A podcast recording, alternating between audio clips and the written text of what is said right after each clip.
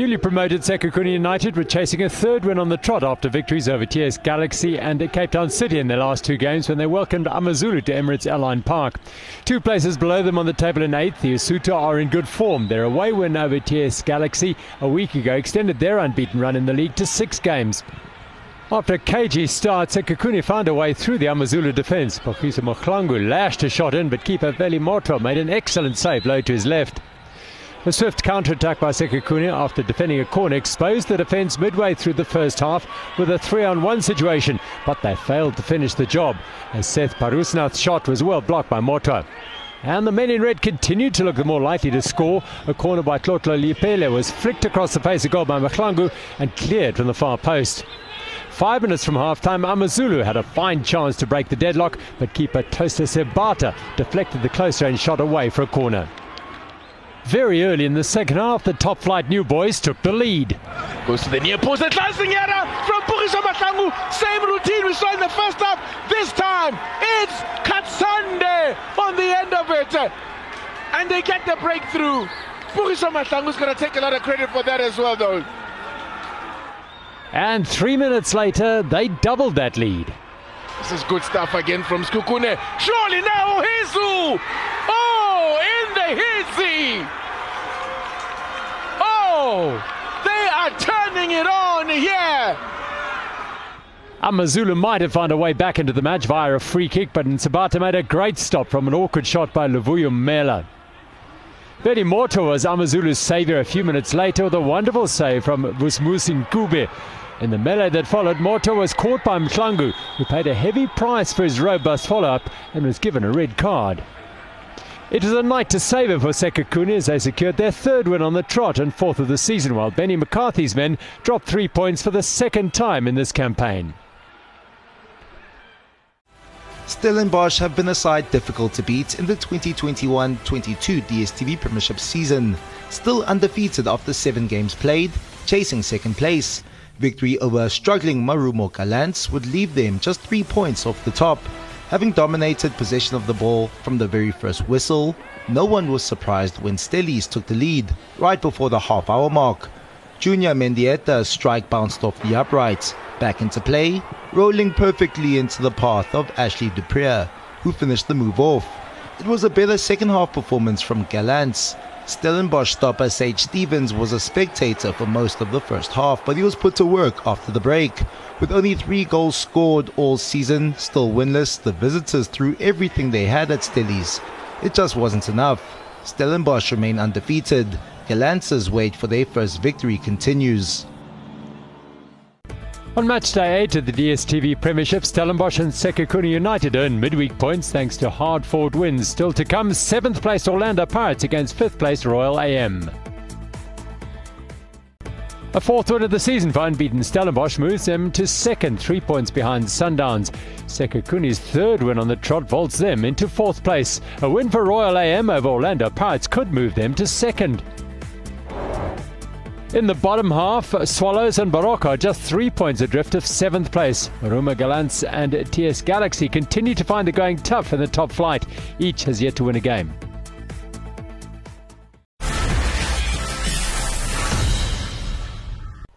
Namibia got their Super 12's group stages underway with an evening match against Scotland in Abu Dhabi on a crease that has seen some sides struggle at times with the bat in the ICC Men's T20 World Cup. After the Namibians won the toss and elected to bowl first up, Scotland continue that trend right from the first over when Ruben Trumpelmann had them three wickets down with just two runs on the board. Included in those wickets were dangerous opener George Munsey, as well as captain Richie Berrington, who was caught LBW on his first ball. Oh, close going down, maybe. Close. Given. Given. I think it's sneaking down, but it's given out on the field, and it only has to be clipping. Michael Leask was the only Scottish batsman who seemed to be able to settle down at the crease and did everything he could to help Scotland reach any kind of defendable total with a quick fire 44 of 27. Despite his impressive knock, constant wickets at the other end forced the Scots to settle for just 109 runs at the end of their 20 overs. They've still got work to do, and there's going to be a run out at the end. So there will be eight wickets down. It'll finish off with a run out. In response, and needing less than six runs and over, the Namibians got off to a slow and steady start, with only a couple of boundaries coming in the first five overs. The Scots did everything they could to put the pressure on and managed to take steady wickets throughout to keep themselves in it, but defending such a small total was always going to be tough. With the required rate hovering at around a run a ball, David Wiese stepped up in the final few overs to slash one over the ropes to all but end the tie, and despite losing his wicket shortly after that, the damage was already done, and the Namibians eased home with just under an over to spare. Up and over, and will it go all the way? It does. What a way to win your first ever Super 12 game. What a story it is for Namibia.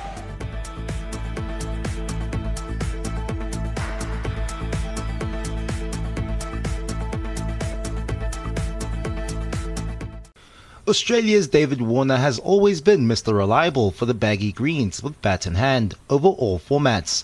However, his recent performances in the shortest formats have left little to be desired. He's only played in three T20 internationals over the last 14 months, producing scores of 58, 0 and 14. Warner, who turned 35 on Wednesday, isn't too bothered by his poor scores in recent matches, but he is hoping to hit top form soon Australia face Sri Lanka in their second match of the ICC T20 World Cup. People talking about my form is quite uh, quite funny. I laugh at the matter because at the end of the day, I've played hardly any cricket, and then with that opportunity with the IPL, for example, had two games, and then basically wanted to you know give all the other youngsters a crack and whatnot. So from my perspective, that's fine. And in warm up games, they're warm up games for a reason. Um, you know, the other day was a was sort of got my benchmark sort of back as where I should be should be at with my feet and everything. Um, you know, we're we're practicing a lot uh, as much as we can to to get out there and perform. Fast bowler Mitchell Starc was seen limping off with an injured leg in the training held at the ICC Academy on Tuesday night. Starc played in Australia's opening game win over the Proteas but was not at his usual lethal best. The left-hander had taken nearly six months break from cricket and hardly played any games before arriving in Dubai for the World Cup. The injury has now made him a doubtful starter for Australia's game against Sri Lanka.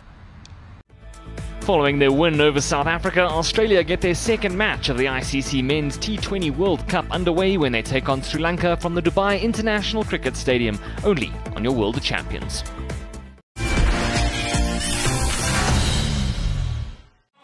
18-year-old Carlos Alcaraz certainly has some big shoes to fill in his career, having been dubbed the next Rafael Nadal. He's already taken down some big hitters since turning pro three years ago, but a first win over former world number one Andy Murray was still on the to-do list. The two collided on Wednesday in Vienna, the second round, their second professional meeting and second of the month.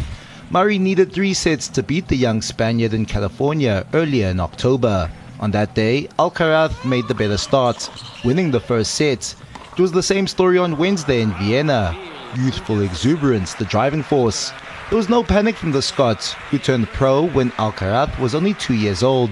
He knew he had the know-how to get out of the situation he was in. He seemed to be in control after taking a 4-2 lead. However, victory for Alcaraz in the seventh game changed everything, triggered something inside. The youngster had the belief and possessed the skill to overturn the deficit, winning four games in a row to seal the victory. It's all over. Youth triumphs over experience. A new dawn has arrived here.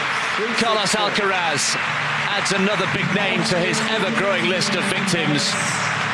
For me, it's a, it's a great feeling now to, to play against Andy Murray and uh, be able to, to beat him. So I, I played really, really well, and uh, I, I just uh, really happy for, for the performance today. When you go up against Reilly Opelka, one of the tallest players on the ATP Tour, you know what to expect. Big serves. Jannik Sinner clearly did his homework ahead of their first round meeting in Vienna. It was their very first meeting and the Italian was sharp and creative when necessary. He spent the first few games reading his opponent's moves, waiting for the right time to strike. In the fifth, he did just that, securing the first breakpoint of the match. He held his serve from there to secure the sets. Composure was the name of the game for Sinner, nullifying the power of Opelka with some smart movements across the court. Two more breakpoints followed in the second set, a systematic takedown of the American giant, Sinner through to the second round. A day for the youngsters in Vienna, Jannik Sinner and Carlos Alcaraz, both on the winning side. Diego Schwartzman also booked his place in the next round, along with Matteo Berrettini and Gael Monfils. To keep up with the Erste Bank Open, there's nowhere else to go but Super Sports. It's day four and it's heading your way live.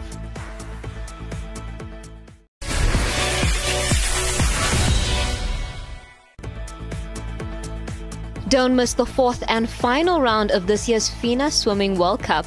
Day one of the meet comes to you live from Kazan, only on your World of Champions.